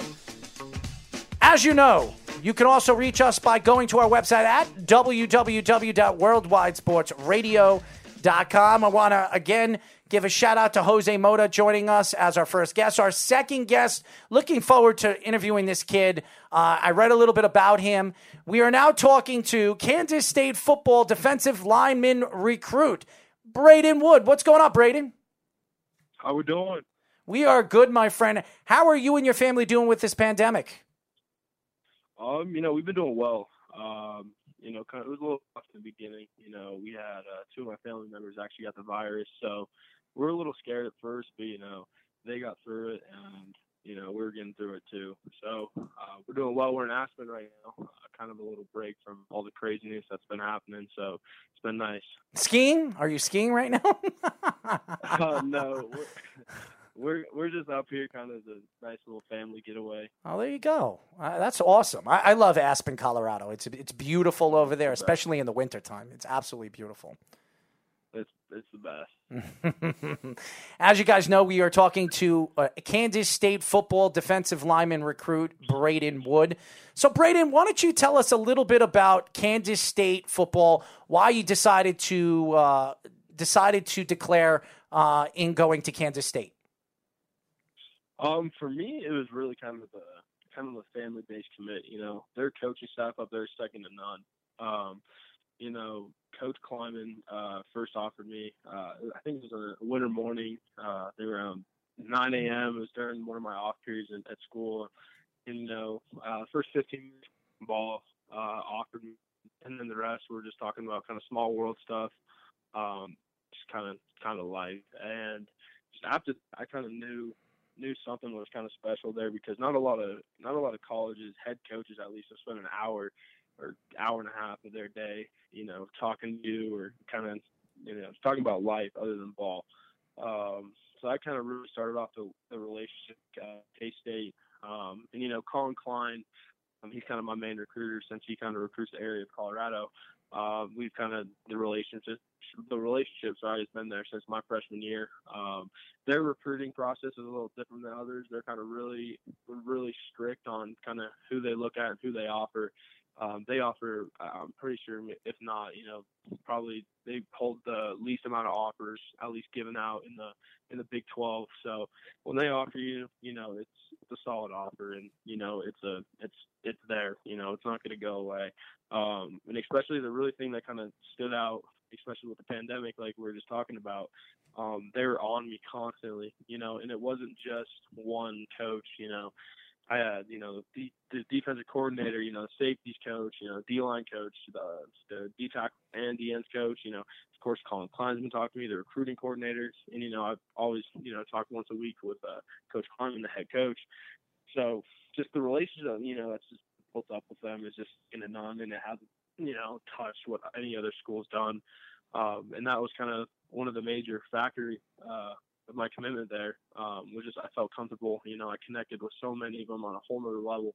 You know, it was just kind of one of those gut things. You know, and Manhattan, Kansas is you know it's a special place. You know, top five college town, uh, great area to be at. You know, at our um, their second, I think most alumni you know basis is Denver. So I've had a lot of you know my dad my dad's friends, you know, my friend's dad, you know, just saying so many good things about Manhattan, Kansas, and how they loved and enjoyed, you know, their college experience at Kansas State. Um, and then another kind of funny thing is my youth quarterback, Jake Rubley. Uh, we played football since or since the fifth grade. We knew each other way before that. Um, he was one of the first commits to Kansas State. He was a really high, highly recruit. Had a bunch of SEC, ACC, you know, Big 12 offers, and you know, he kind of pointed it out, kind of straight to me. He was like, you know, you're not going to find a better place than Manhattan, Kansas. You know, um, you, a lot of other schools may have, you know, better facilities, better uniforms, and comes down to that. That's not where you're going to school for. Um, you know, their business program's really good in that. I'm kind of, I'm going to try to major in is business communications. You know, their business program's really ranked up there. So, just Manhattan, Kansas, you know, is a special place, and just can't wake up or can't wait to get back up there. You are recruited by Kansas State, who's kind of that counterculture of the Big 12. Big 12 always known for the flashy offensive teams for the most part, but Kansas State's always been more known for defense and especially special teams. When Bill Snyder was there, it seemed like they led the nation in block kicks every year. What did that factor into your decision as a defensive lineman? And also, how do you think playing against the levels of those offenses, especially with Oklahoma and Texas and schools like that, could help grow your game as a defensive lineman? You know, I've always been the type of kid, you know, go against the best competition. You know, I never shy away from, you know, going against the biggest kid or the best kid. You know, every week when I play my high school, I kind of watch the tape to see who their best lineman is. Um, so I go against them, make sure I stay on them. Uh, you know, better myself and you know, better my team because when I'm beating down, you know, a Division One kid or you know a kid's best lineman, you know, our defensive line would have a, a great day. You know, learn about the weaker guys. Um, but you know, Big 12, you know, one of the best conferences, the first, if not, you know, second. Um, you know, of course, powerhouses like you know Texas and Oklahoma. Um, and I, again, you know, I'm never, I'm never going to shy away from competition. You know, that's another huge reason why I selected Kansas State. Um, is because you know they're in the best conference. They're they're they're in the uh, day day in and day out. They're going against the best teams every week, um, and I'm excited for them. You know, they're D linemen or four. They're a four three team, and you know they're they're ball to wall going crazy every play. You know, they're attacking the ball. They're rushing every play. You know, they're not one of the teams that scheme. You're to slant this way and get double teamed by these two guys, so the linebackers can come plays. You know, they're a team that you know treat treat their D linemen right. You know, they're to get them into position. You know, make tackles, make tackles for losses, make sacks. You know, be, be big contributors to the team. Um, you know, like you said, their defense has been, you know, their stronghold for the last couple of years. Um, especially when they knocked off one of the best, you know, passing offenses, you know, just offenses in, in general as Oklahoma. In you know how they were, were kind of building something special. You know, being that staff's first year uh, with Coach Klieman er, and all them. So I really think they're putting uh, together something special. You know, kind of have that blue collar mentality of we're gonna, you know, hit you harder than you've ever been hit before. You know, they may hit you back, but we're gonna get back up and keep doing it every single play. we are talking to Kansas State football defensive lineman recruit Braden Wood. Now, Braden, you were a top recruit, and and you look at your your game, and and really your style of game, and, and that's getting to the quarterback. Could you tell the fans a little bit about your style of game and what makes you tick as a defensive lineman? Um, for me, it was actually kind of a funny story. I was a running back and linebacker growing growing up playing youth ball. Um, what kind of really kind of switched me uh, to a defensive lineman was around seventh or eighth grade for me. Um, I was trying to get that growth spurt, kind of putting on the weight. Um, moved to fullback. He's, you know, I was probably maybe like 6'1", 200 pounds as an eighth grader. So I was kind of getting moved around all over the place, trying to find, you know, that certain spot for me. And then one of my mentors, you know, one of my, you know, biggest people I look up to is Jason White, you know, um, like my second dad. He moved me down to the defensive line. And that's when I really kind of started, you know, falling in love with that. Like, and it was it was crazy the year I had, and that was the year that I kind of fell in love with football, and that I knew that was going to be my sport going on to uh, high school. Uh, for me, uh, and then when I went to high school, you know, I was kind of back at my um, playing both, you know, going into the in the spring with the JV, and then I got moved up to the varsity, and then I got put on the D line um, it was around like week four or something like that. Uh, I finally got the starting position at nose guard, and I was only like maybe like a 6'2", 220 guy, um, going against kids that are like double my size. And you know, I always kind of treat my game uh, kind of. I'm the type of kid that my motor's out the roof. You know, the thing about my high school is we don't. We're in the top division in Colorado, which is 5A football. Um, and we have about maybe 55, 60 kids when the team we have over 120 plus kids on their roster. Mm-hmm. So we don't have a lot of depth, and you know that's how we train in the off season always. Uh, as there's no, no there's no back, you know. Uh, my sophomore and junior year, I didn't leave the field uh, for a single on defense, and majority of the snaps on offense. I was a two-way player. Um, my both my sophomore and junior year um, a big thing about my play is I, I want to out hustle and outwork the guy in front of me. Um, there's there's no way that I kind of have to switch my mind when I turn it on before you know game time is like whoever's in front of me they're, they're not going to beat me a single time this game. Um, I have that mentality, you know, weekend with uh, weekend, oh, and you know it's kind of been it's it's like it's it's a lifestyle. Um, if I'm honest with you, um, that's kind of how I've been raised. You know, uh, it's just win the day. Uh, but with me, uh, another big thing about my game is I think I'm very, uh, I would say, technical and, and football smart. If that makes any sense. Like, mm-hmm. um, I'll watch about maybe six to seven hours of film each week uh, on the other teams we're playing, and I'm you know, Google Google Sheets or Google you know slides on what what the majority of the plays they run, uh, what formation, uh, what percentage is run, pass, you know, play action, option, um, like two routes are, what their go-to runs are, uh, what's the percentage of them, you know, passing the ball or running the ball on certain downs, um, which I come, which helps my game a ton. You know, like I said, we're not a heavily, you know, in-depth team. Like, you know, we have our ones and twos, but if we if we someone goes down, there's kind of no one to no one to fall back on. So um, we have to be, you know, that type of team. Uh, and which why we've had so much or so so much success in the past years. You know, we've made you know elite eight, final four runs in the past three years just because of that.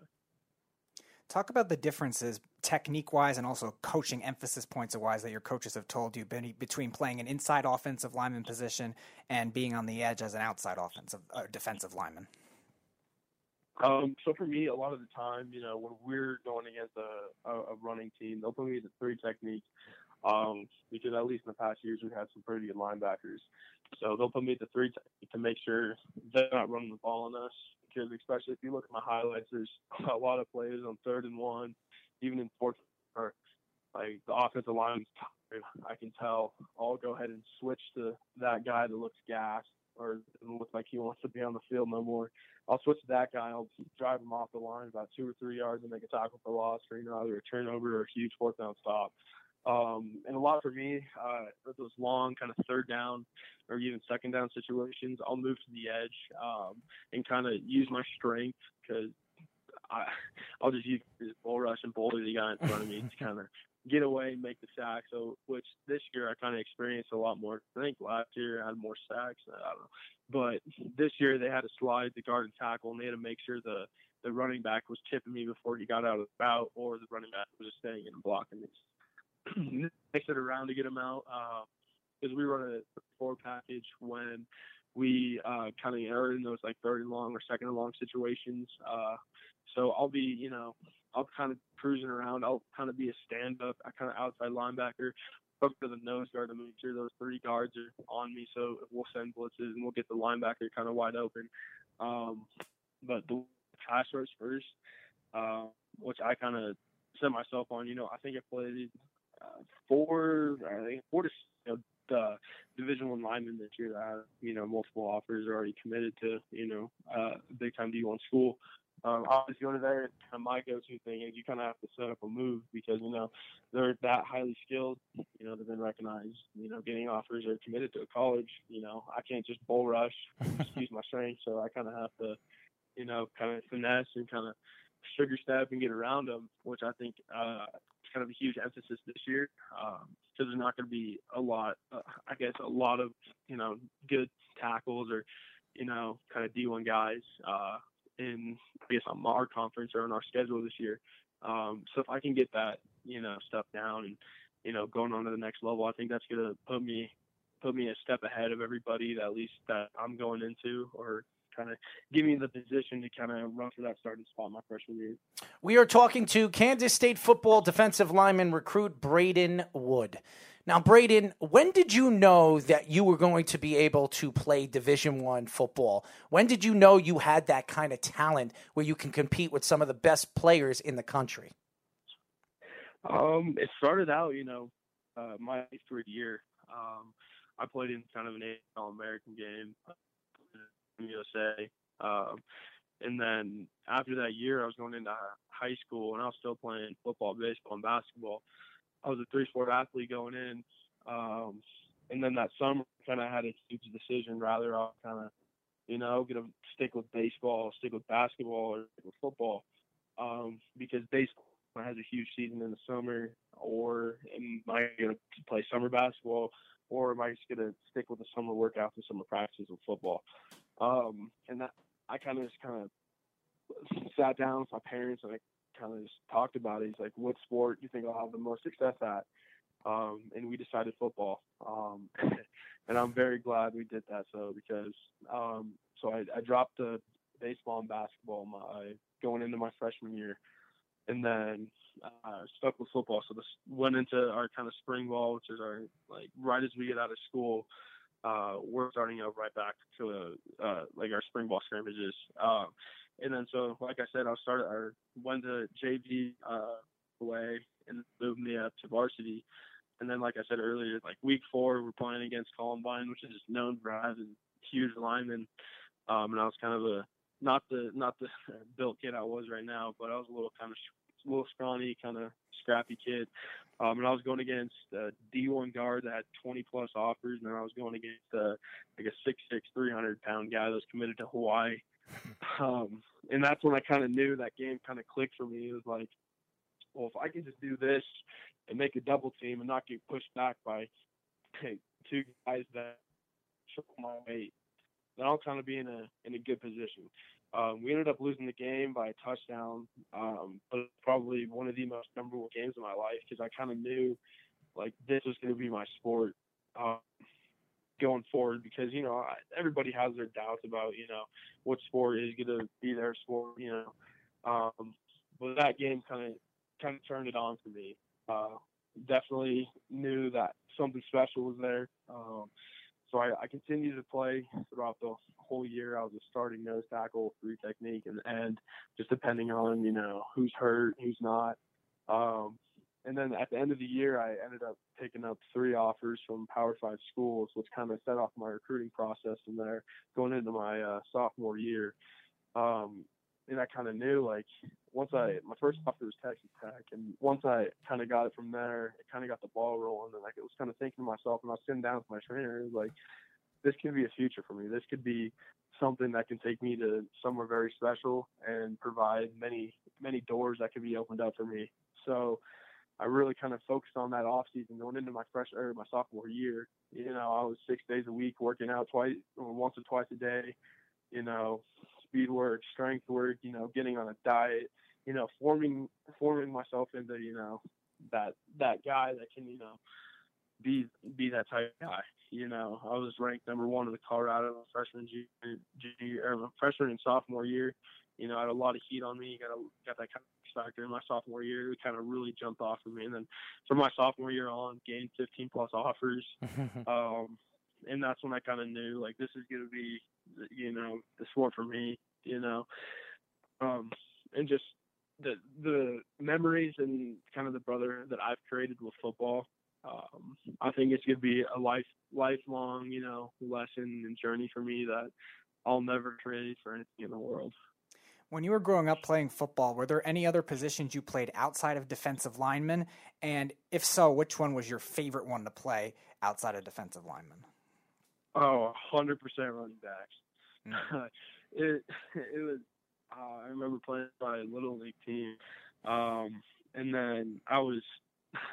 it was just always funny because we played this team called, and every time I ran the ball, I would like truck two or three kids over. I remember I chipped, or I popped a guy's tooth out, uh, gave a kid a concussion, and there were parents on the sideline yelling at like, "Get this kid out! Like this kid is not like this kid's not in the second grade. Like he can't be doing this." And um, it, it's so funny because I remember like vivid stories. Um, like it, this is a true story. I I can't make this up, but I'm in like the third or fourth grade, and you know how like little league has weigh-ins, so you know a patch or a double patch, and you know I was I've always been a big kid. You know I was always maybe like three to four inches taller than everybody, so you know everybody thought you know oh he's just old or oh he's he he got held back. So um, I weighed in, you know, at our usual weigh-ins, and you know like two days before like I would just try to like skeet down as much weight as possible. Like my favorite like snacks were like ice ice cubes and like watermelon. And you know I would just eat that all day. And my parents were like what are you doing? Like you have dinner right here. It's like I was like mom I gotta I gotta make weigh in and, so uh, we got weighed in. I was like two pounds under so it was huge not a pass, didn't have to play line. So excited. And like two weeks go by and we were about to like go against like our finals, and I, I can't make this up. Two pull, I get pulled out of class by um like just like a like a student aide or something like that. Walk down to the office, I get put in kind of this like meeting room, and I got two like cops like walk into the kind of little room, and I'm like eight or nine years old, and I'm scared as can be Like I like I'm shaking. I'm getting all red. Like I, this is like one of my most memorable memories. the cops walk in and they're like, "Are your parents starving you?" And I take out my backpack. I take out my lunch and I had a McDonald's. I think it was like a McDonald's burger and lunch. And I, I like I like lifted up my shirt and I was like, "Does it look like I'm getting starved?" and they they they were like, "You're fine," and they walk out and within like two minutes, and then the like like three weeks go by and like we're in like our championship. the the the same it was a girl cop and a guy cop. The girl cop walks in and he's like, I was like, "Am I in trouble again? Like, what did I do?" And I was like. I was lifted up my shirt again, and I was like, "Does it really look like I'm starved?" And she was like, "Okay, I believe you." and then ne- never, you know, never been bothered with again. Well, I'll tell you this: you don't look like you're getting starved. That's for sure. Oh, no, not anymore. You're a big dude. I mean, every single video and every single picture I saw you, you're a pretty big go- dude. We are talking to Yeah. Kansas State football defensive lineman recruit Braden Wood. Um, you know, I have a, I'm a big um, NFL fan, and uh, I've seen a lot of NFL linemen, you know, defensive linemen that have been drafted in the last couple of years, and and a, a lot of them, like Garrett, like Myles Garrett, who everybody was talking about. He was a big recruit. Uh, it took him a little while to develop his skills in college. That, but when he did, he dominated uh, college uh, college football. When you look at your style of game, do you see your style moving up to the NFL? Hundred percent. Because my main thing is if you look like a guy uh, like Aaron Donald, I think he was like a very under under recruited guy. Um, didn't grow much in college, um, but uh, he he kind of turned it on for himself. Like you know, he he if not arguably the best defensive lineman in the NFL right now, being only six foot, two hundred or like he's like either two ninety five, two eighty five, and has the six pack. Like it it just really comes down to you know how much you kind of put you want to put in uh, and how much you kind of want to get to the level. Braden, in terms of influences when you were a kid uh, growing up, uh, not the current NFL right now, but when you were growing up, is there any players that you watch, whether it was a defensive lineman or a running back, like you were saying earlier? Are there any other, who was your influence growing up and maybe even model your game around? Um, that's tough, you know. Um, I say kind of. I have two kind of groups of people. Um, especially my my family, my uncles, my grandfather. Um, you know, original football players. You know, my father, uh, Arizona State, my Illinois State, and my grandfather played at Colorado State. So they kind of set the tone, kind of at an early age. And especially right now, I'm the only grandson. Uh, from my grandfather that is, you know, going to be a football player. You know, none of uh, the other I think six or five grandkids doesn't play football, um, and they're at the age where they can. But, you know, they're like stud lacrosse players, wrestlers. Um, but you know, I'm I'm kind of carrying the legacy, at least for my family. So I kind of knew, um, kind of growing up, that this is kind of kind of my thing that I could do. Uh, and then another one, uh, I know you said no NFL players, but Jason Watt uh, is a huge guy. Who was it, Braden? I'm sorry, you went in and out. Who, what was the guy? Uh, JJ Watt. Okay. Oh, yeah. Yes. So it, my main thing is it's what he does, you know, off the field and on the field. Um, he's kind of the best of both worlds. You know, he was a walk. I'm pretty sure he was a walk on at Wisconsin. Mhm. Um, he was, you know, he was Pete the boy to pay to pay for his college, and so um, He was also a tight. getting- He was also a tight end when Yes. he came into college. Yeah, got trained. Yeah, kind of had the same transition as me. Mhm. Wanted to play another position, got moved down. Um, may not have liked it, but ended up, you know, turning out really well for him. Um, and then, you know, getting booed for being a first round pick after, you know, dominating his senior year. Uh, especially kind of like in the snap of a finger how, you know, he shocked the world with his rookie year and being, you know, defensive player of the year, all pro, certain amount of times, pro bowl, everything. It just it just shows you that, you know, anything could be, you know, anything could snap. You I- may be doubted, Hmm. like hate on. Uh, you know, you just be, you know, not even that, but it just shows you how, you know, how anything can happen. I, I agree with you, and and and I'll tell you this, Braden.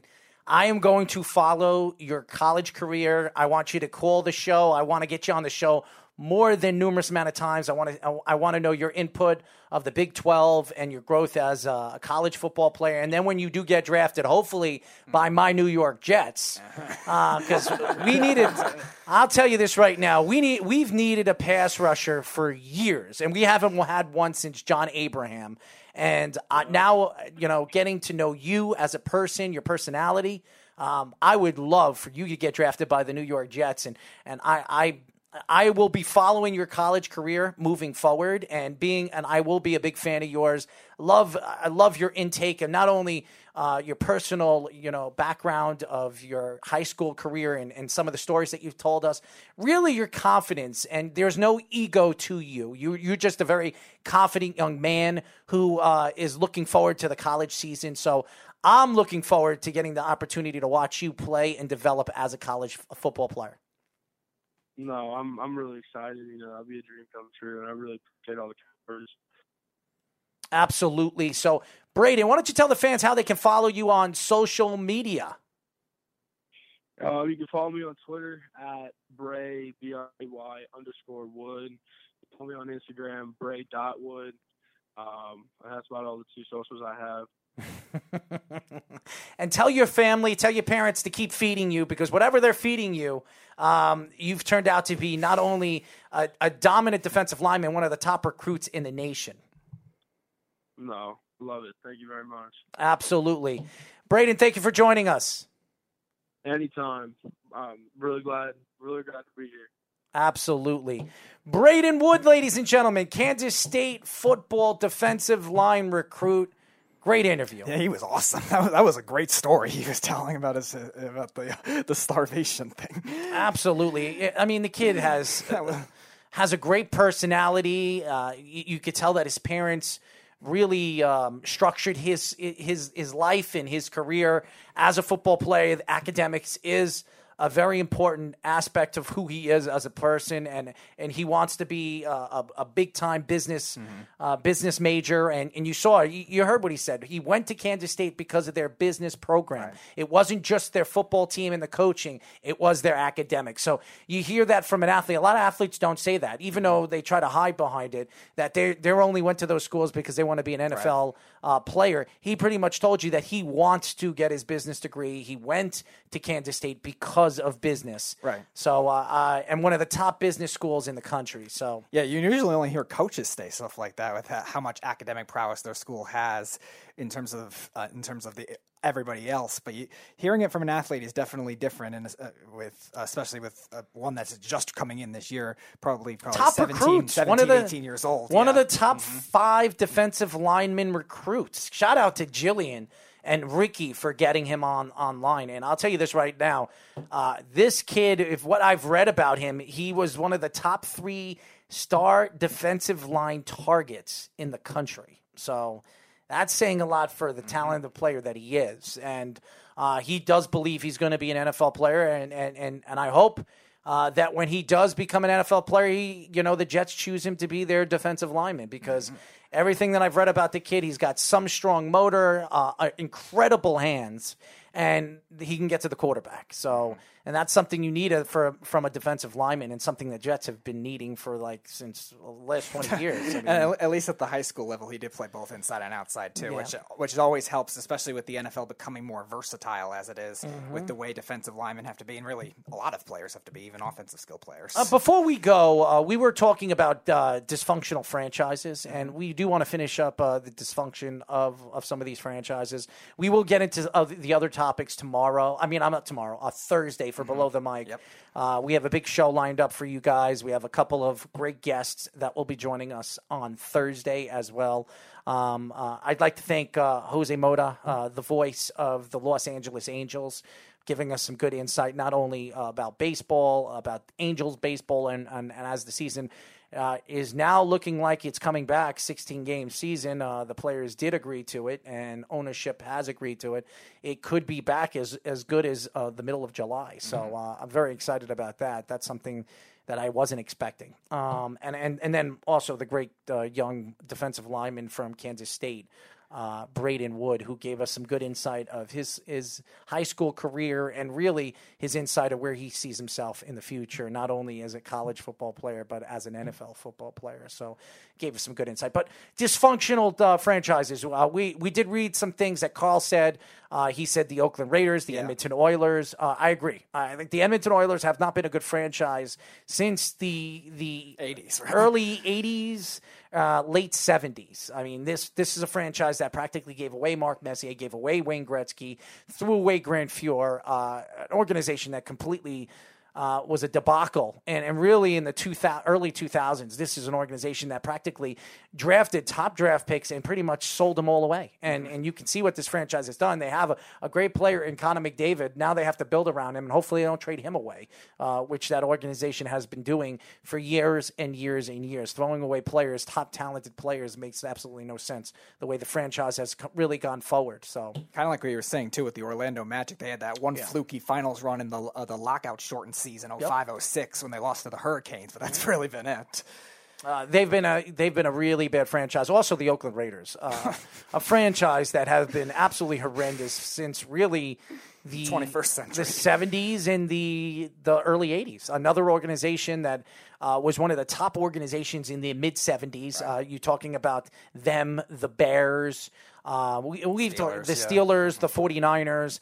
Uh, this is an organization that has not done very, very well as far as drafting and really have been all over the place. They've had good teams over the years, bad coaching, bad ownership in Al Davis, and, and, and now his son's running the team. I just uh, the Davis family has not been a very well run and very dysfunctional organization because of the Davis family. So Yeah, you're seeing a lot of those teams that really try. They're trying to duplicate that same identity they had at, in the '70s and the '80s. You look at the teams like the Dolphins, your teams like the Redskins. Another of- bad organization, Right, those Dolphins, two teams yeah. especially. I think really a lot of those teams just trying. They're trying to do what worked for them in their glory days when they don't realize the game has changed and they constantly make the same mistakes. A lot of the time, the Raiders, especially with how many players they take chances on with off-field issues. I Mm-hmm. mean, it, it just seems like they never learn. With they were, it wasn't as got come down on with when Pete Rozelle was commissioner. Now Roger Goodell's come on him, and all of a sudden these players have issues and they're always suspended, and they turn out to be bad. Speaking of, of, time, another so- organization, the Bengals being another organization that has been a bad organization. They have won, they've had winning seasons uh, over the years, but a team that has never really won in the playoffs with Andy Dalton. And really, uh, this is an organization that hasn't won for many, many years. And uh, they've been a dysfunctional organization for the NFL, but an organization that's drafted very, very well. Yeah. And they have brought some good players to the NFL, and they have developed as superstars in the NFL. Another organization that I've I've talked about over the years is the Baltimore Orioles. Uh, a, a really bad organization, really poorly run. This is an organization that has not been good since really the early '90s and and really the '80s. This is an organization that hasn't won. I don't remember the last time they won. 83 was their last Yeah, World Series, yeah. '83. I mean, this is an organization that hasn't won in over 30 some odd years. So It seems like they never develop pitching. no. So uh, another organization that needs to rebuild and figure out things. Um, a terrible organization. So While, while we're on football ones for a while, the Detroit Lions I think have to be in there too. Yeah. this is a team that won has won one playoff game in the entire Super Bowl era. Mm-hmm. So I, the fact that, that they have to be on that list, I have them right below the Browns. I would say probably as the second most, but they've also had trouble with players having off-field issues, a lot of bad draft picks, a lot of bad coaching, and as a result, they they waste a lot of their stars that they do get. Barry Sanders, Calvin Johnson, guys like that. Another team that I would definitely look at in hockey is the Montreal Canadiens. This is an organization that have been a top organization, especially in the 50s and the 60s, uh, with uh, um, All the great goalies they had, really. the great goaltending, the great offense. Uh, Rich uh, uh, Richard, Richard, yeah. uh, uh, who was one of the best offensive players of all time, and and it really. Uh, when you talk about Carey Price, as great as Carey Price has been over the years, uh, this is a, a dysfunctional organization that has not won, hasn't developed young players, and, and and the last time they won, I don't remember the last time they won. 93, I think it was when they played the Wayne Gretzky LA Kings. Yeah, so I remember they're an organization that has not been a good organization, poorly run. And and you talk about the Montreal Canadiens, one of the greatest hockey organizations of all time. And And this is a team that you could say how many championships and how many Stanley Cups they have won. They have not won. They've won one Stanley Cup in the last 20 some odd years. Right. A lot of those, again, also the original six era too, so that inflates it. They've been well run for the 70s and 80s, and then up to the 90s. But since then, you're right. They're eh, kind of like I was saying with the Raiders. They they're kind of stuck in trying to develop those players like their glory days, and I mean, they've evolved to an extent with No, they certain haven't. players. no, but- they haven't. They're a terrible organization. But yeah, yeah, I understand. My what you're bet, one of my good friends, Chris Higgins, played for the organization. Kamasarik played for the organization. They're a poorly run organization that doesn't know how to develop players. They've had stars, but you're right. They don't know how to develop players consistently, and that's a problem. Another organization in co- in hockey that have been a dysfunctional organization was the is the Toronto Maple Leafs, an organization that hasn't won forever. And you talk about players; they have some of the most talented players on this team right now. And John Tavares, they they practically plied him away from the New York Islanders and stole him away. And then you have uh, Auston Matthews, and you have all these great players on the team, and they still can't find a way to win. This is an organization that's poorly run. Uh, they have great coaching. They have a great GM. They decided to get rid of uh, Lo- um, Lou, Lamoriello. He goes to the Islanders and he gets the Islanders into the playoffs the first year that he took over the team. Uh, this is just an organization that they've been a laughing stock, not only in the NHL, but in professional hockey. And the fact that guys like John Tavares decided to go to the organization and leave an organization that was a rebuilding organization that really has been more successful than the Maple Leafs have. And that's saying a lot when the Islanders organization have not been a good organization and poorly run. They're another organization that has not been a good organization in New York. So uh, with the new ownership and Malkin and what they're doing and, and bringing in Barry Trotz, they've completely transitioned that organization. They're no longer a laughing stock in the NHL to the Maple Leafs and the Montreal Canadiens. And no matter how good and how talented they are, they are a team. There are teams that are never going to win because they're poorly run from the top. And it seems like too, kind of like we were saying with the Knicks earlier. Like you think free agents are going to go there all the time, and they it, because it's Toronto. A lot of guys grew up there, and they never seem to get it because of that dysfunction too. And as a result, they have certain star players that again never get help because of that. Look at what Phil Kessel had to deal with, Mats Sundin in the '90s, what he had to deal with again, and they never could find goaltending either. It is crazy, and there are a lot of other teams, and, and we can go through so many teams from to- so many sports. How about Cincinnati? How about the Cincinnati Reds? Mm-hmm. How bad have they been since really the early mid '90s? I mean, they have not been a good organization, poorly run. They haven't won in almost 30 years. And and you talk about the talent, the big red machine, and you, you talk about what they have done over the years with the talent that they had with the Pete Roses of the world and, and, and some of the players that we have seen, the great players that we've seen come in and out of that organization in the early 70s, 80s, and and early 90s. And and Paul O'Neill being one of them, he went to the Yankees and won a couple of titles with the Yankees. So uh, this is an organization that has not won, a very badly, poorly run organization year in and year out. And finally, hopefully, they got something going for Yeah. the organization. I don't think. Yeah, I think the last time they won the World Series was in 1990, and I also think that was their last playoff win too. That It- playoff it's crazy. win, yeah. It's crazy. They've been a really bad or poorly run organization. It's almost 30 years since they've won. So, um, but there there's so many. There's so many trending.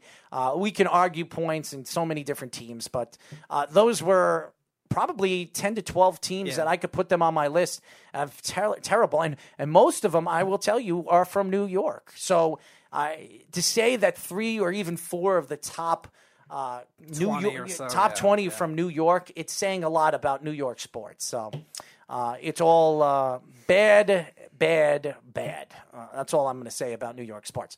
Anyways, that's it for our show, ladies and gentlemen. Uh, I'd like to thank Jose Mota, uh, the voice of the Angels, for joining us early in the show. I'd like to thank Kansas State football defensive lineman recruit Braden Wood. Thank you for your intake of, of your high school career and where you see yourself in the future, not only in college football, but the NFL. And uh, CJ for joining us, all the different people that have called our show. Uh, thank you for calling the show. Stay tuned for Thursday and some of our new shows that are going to be coming to our, our network. And by the way, shout out to the Big Guy Sports Show. And Ryan will be back on Thursday. I know everybody keeps asking me, where is Ryan? Ryan was off on Thursday. He was off on Monday. He will be back on Thursday with the Morning Boy. So I know everybody's been asking me about Ryan. Ryan will be back. So stay tuned for that. Uh, that's it for our show. We'll be back on Thursday for Below the Mic. Until then, this is Errol Marks and Speedy Dan Petey saying good night. We'll talk to you then. Good night, everybody. It's the Worldwide Sports Radio Network.